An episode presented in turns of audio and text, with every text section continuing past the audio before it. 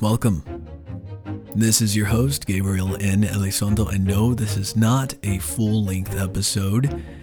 This is a sneak peek of one of the episodes coming to you this season on Narratives. So if you're driving, if you're bored at work, if you're ditching class, if you've got your sound canceling earbuds and the children are driving you crazy, take a few minutes and get lost with me here.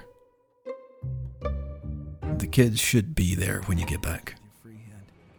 The airport gate is bustling in a frenzied chaos, and the sound of arriving trams just to your right seems to inject a sense of urgency with every arrival.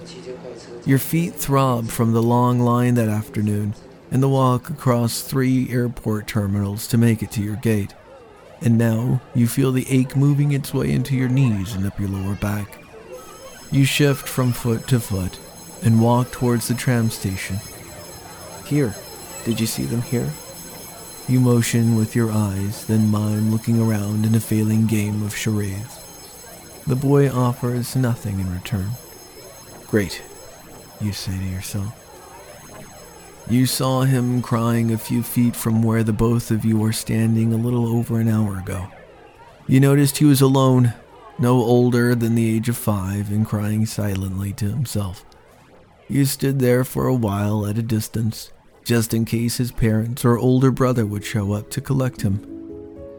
But after a while, no one appeared. Another tram arrived and left, then another. A few onlookers walked past the boy, and an elderly woman thought about asking if he was okay, but her husband shooed her away. We don't know if he's lost. Leave him alone, I don't want to get involved. It was then you decided to move out of observation mode and get involved. You didn't mind standing watch over him to make sure no one snatched him away, but the situation had escalated when you realized he was truly lost. You walked up to him and politely said hello. He glanced up at you and was oddly comforted. You stooped down to one knee, and as you met eye to eye, he said something in Arabic.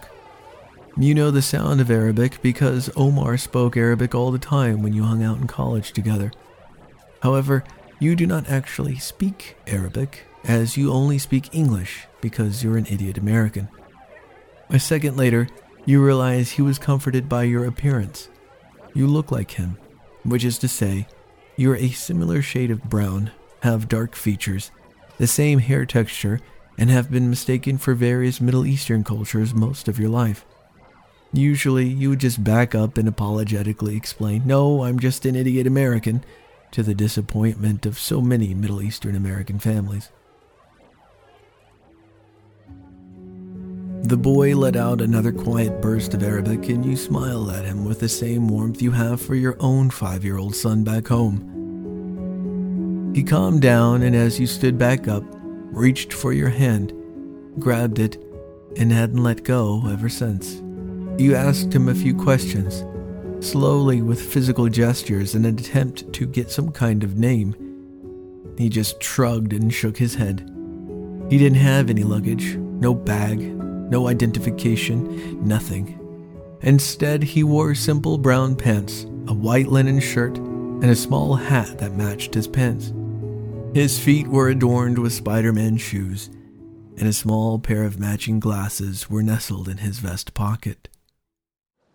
First stop was the security desk located at the central corridor of the airport. It was a tricky decision to pull the kid away from where he stood. That's all you get. If you want to find out what happens, you're going to have to wait until we publish or launch or whatever it is, the verb that goes along with podcast, but you get the idea. Narratives with Gabriel N. Elizondo is available wherever you get your podcast starting May 2nd. So go find us. We'll be waiting, along with the kids.